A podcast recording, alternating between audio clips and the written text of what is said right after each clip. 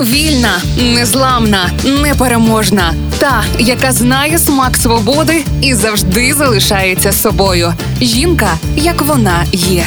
Про жінок, які змінили хід історії в програмі Ольги Телипської на Радіо Перше. Коли 14-річна Марія Шухевич Трильовська отримала листа від своєї матері Наталії Березінської Шухевич, яка на той момент відмотала купу років у Голагу і бомжувала без прописки у Львові, донька сприйняла її як відсталу жінку. Слава Богу, доця, що ти жива, писала Наталія Шухевич своїй доньці. А донька думала: я в Бога не вірую. Яка мама відстала? Вона вірить у Бога. Нам же казали, що Бога нема. А хто вірує в нього, це люди відсталі і темні. Так Марія сприйняла звістку від матері як комсомолка, активістка, бо її виховали совєти атеїсткою. Доньку керівника української повстанської армії генерал Хорунжого Романа Шухевича Марію Березинську забрали від батьків, коли їй було 5 років. З 8 до 15 вона жила в дитячому будинку номер 1 міста Слов'янська. Там Марії або Мусі, як її звали в дитбудинку, змінили не лише прізвище.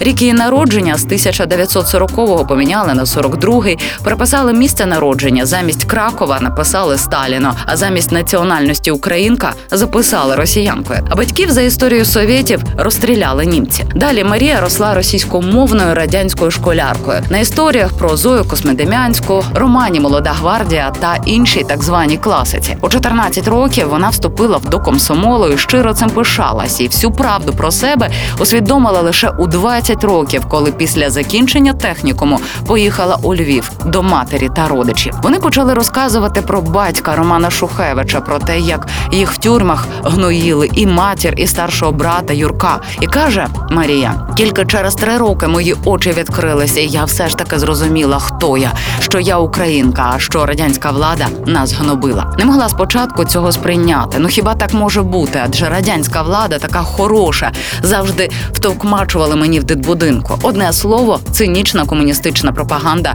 заволоділа моєю дитячою душею. А тут у колі моїх нових львівських знайомих кожен оповідав власну історію про ув'язнення і боротьбу УПА. Я поступово оговтувалась, починала осмислювати правдивість слів, і це тривало, можливо, років зо три. Крім того, Юрко, брат, який ще сидів, писав у листах: ти зауваж, що влада говорить, і подивися, порівняй, як насправді ми живемо. Бачиш, що це не так. То, мабуть, треба вірити тим людям, які пройшли через горнило боротьби та радянських тюрем. Марія Шухевич каже, що повернення до української ідентичності відбувається довго і важко. Її життя тому приклад. Бо коли ти російськомовна комсомолка, які кажуть, що головний серед страшних бандерівців, твій рідний батько, в одну мить все не стається.